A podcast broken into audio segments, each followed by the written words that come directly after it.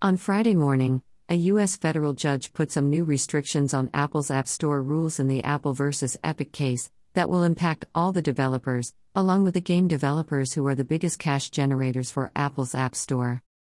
How the dispute began Apple and Epic Games have been fighting for years over the transaction fee system in the iOS App Store.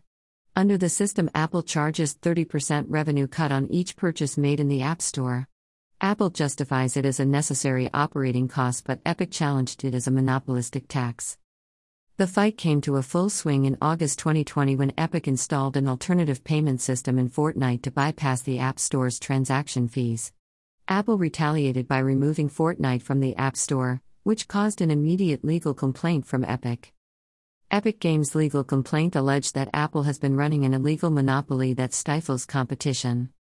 The ruling after a three week trial in May, the ruling finally came before Gonzalez Rogers of the U.S. District Court for the Northern District of California.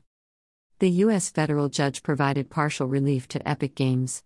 It struck down some of Apple Incorporated's App Store rules, compelling the company to let developers send their users to other payment systems.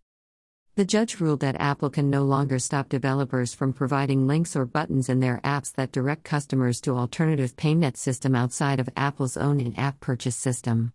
The ruling also said Apple cannot ban developers from communicating with customers via contact information obtained by the developers when customers signed up within the app.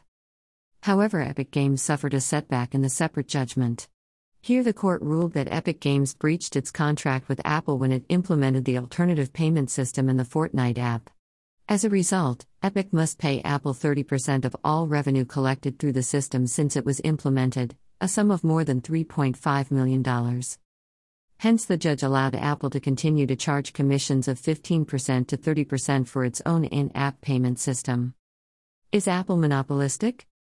To discuss where Apple is a monopolistic, the judge interpreted the definition of marketplace. Here, the judge rejected both parties' definition of the marketplace at issue in the case. The relevant market here is digital mobile gaming transactions, not gaming generally, and not Apple's own internal operating systems related to the App Store, Gonzalez Rogers wrote.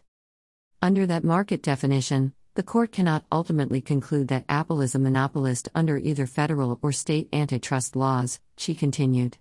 Nonetheless, the trial did show that Apple is engaging in anti competitive conduct under California's competition laws that required a nationwide remedy. Impact of the ruling The decision will have repercussions for all the developers, including the game developers who are the biggest cash generators for Apple's App Store, which itself is the foundation of its $53.8 billion services segment. The U.S. federal judge described the ruling as a measured change to Apple's rules. However, analysts said the impact may depend heavily on how the iPhone maker chooses to implement the decision. Apple officials said the company is still discussing how it will implement the requirements of the ruling and whether it will appeal. On the other hand, Epic said it would appeal the ruling, as the ruling isn't a win for developers or for consumers. Changes to antitrust laws require parliamentary action. U.S. Congress lawmakers said the ruling showed that courts are not sufficient to address the issue. Thus, the ruling makes it clear is that antiquated antitrust laws cannot solely be fixed by the courts. Apple and Google's monopolistic practices will only diminish when lawmakers will consider bills that would force Apple to allow third party in app payment systems.